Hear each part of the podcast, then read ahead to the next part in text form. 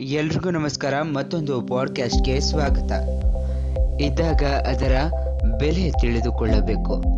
ಹಿಂದೆ ಒಂದು ಸಂಗೀತಗಾರರ ಕುಟುಂಬವಿತ್ತು. ಆ ಕುಟುಂಬದ ಸದಸ್ಯರು ಸಂಗೀತದಲ್ಲಿ ಬಹಳ ಆಸಕ್ತಿಯನ್ನು ಹೊಂದಿದ್ದರು. ಸಂಗೀತ ವಾದ್ಯಗಳನ್ನು ನುಡಿಸುತ್ತಿದ್ದರು. ಹೀಗಾಗಿ ಅವರ ಮನೆಯಲ್ಲಿ ಅನೇಕ ಸಂಗೀತ ವಾದ್ಯಗಳಿದ್ದವು.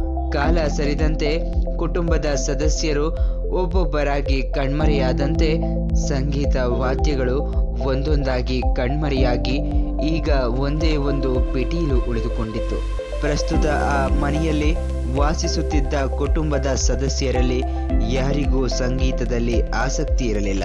ಹೀಗಾಗಿ ಅದನ್ನು ನುಡಿಸುವ ಮಾತಿರಲಿ, ಅದರ ಕಡೆ ಕಣ್ಣೆತ್ತಿಯೂ ನೋಡುತ್ತಿರಲಿಲ್ಲ. ಆದ್ದರಿಂದ ಅದು ಇದ್ದಲ್ಲೇ ಇದ್ದು ಧೂಳು ಹಿಡಿದು ಹೋಗಿತ್ತು.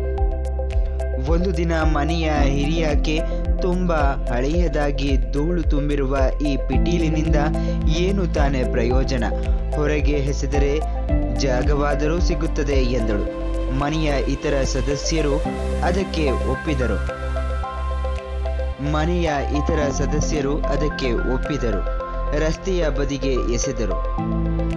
ಆ ಕಡೆಯಿಂದ ಬಂದ ಒಬ್ಬ ಭಿಕ್ಷುಕ ಅದನ್ನು ನೋಡಿದ.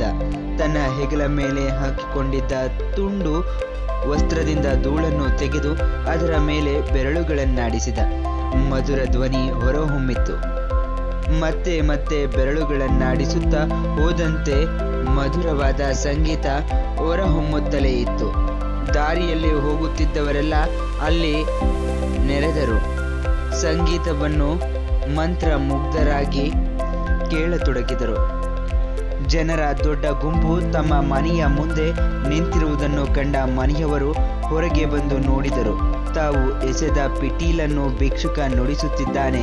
ಸಂಗೀತವನ್ನು ಮೈಮರೆತು ಕೇಳುತ್ತಿದ್ದವರೆಲ್ಲ ಅವನನ್ನು ಹೊಗಳುತ್ತಿದ್ದಾರೆ. ಅದುವರೆಗೂ ಅದರ ಮಹತ್ವ ಏನೆಂದು ತಿಳಿಯದಿದ್ದ ಅವರಿಗೆ ಈಗ ಅದರ ಮಹತ್ವ ಏನೆಂದು ತಿಳಿಯಿತು. ಎಲ್ಲರೂ ಅವನ ಬಳಿ ಹೋಗಿ, ಇದು ನಮ್ಮ ಪಿಟೀಲು, ನಮಗೆ ಕೊಡು ಎಂದರು. ಸಿಟ್ಟಿನಿಂದ, ಯಾವುದು ನಿಮ್ಮ ಪಿಟೀಲು?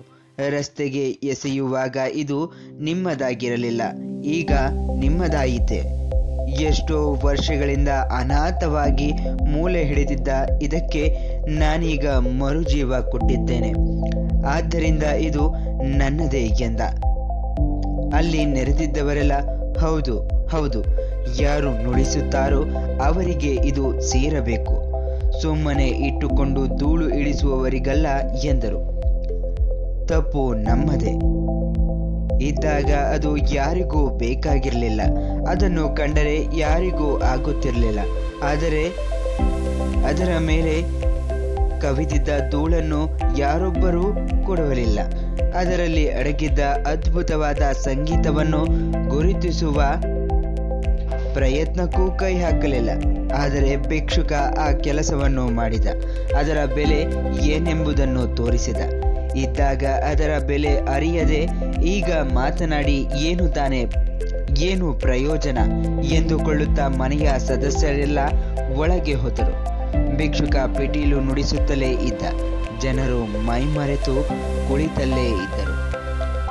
ಈ ಒಂದು ಸಣ್ಣ ಪಾಡ್ಕಾಸ್ಟ್ ಎಲ್ರಿಗೂ ಇಷ್ಟವಾಗಿದ್ರೆ ಲೈಕ್ ಮಾಡಿ ಶೇರ್ ಮಾಡಿ, ಹಾಗೆ ಕಮೆಂಟ್ ಮಾಡಿ. ಎಲ್ರಿಗೂ ಧನ್ಯವಾದಗಳು.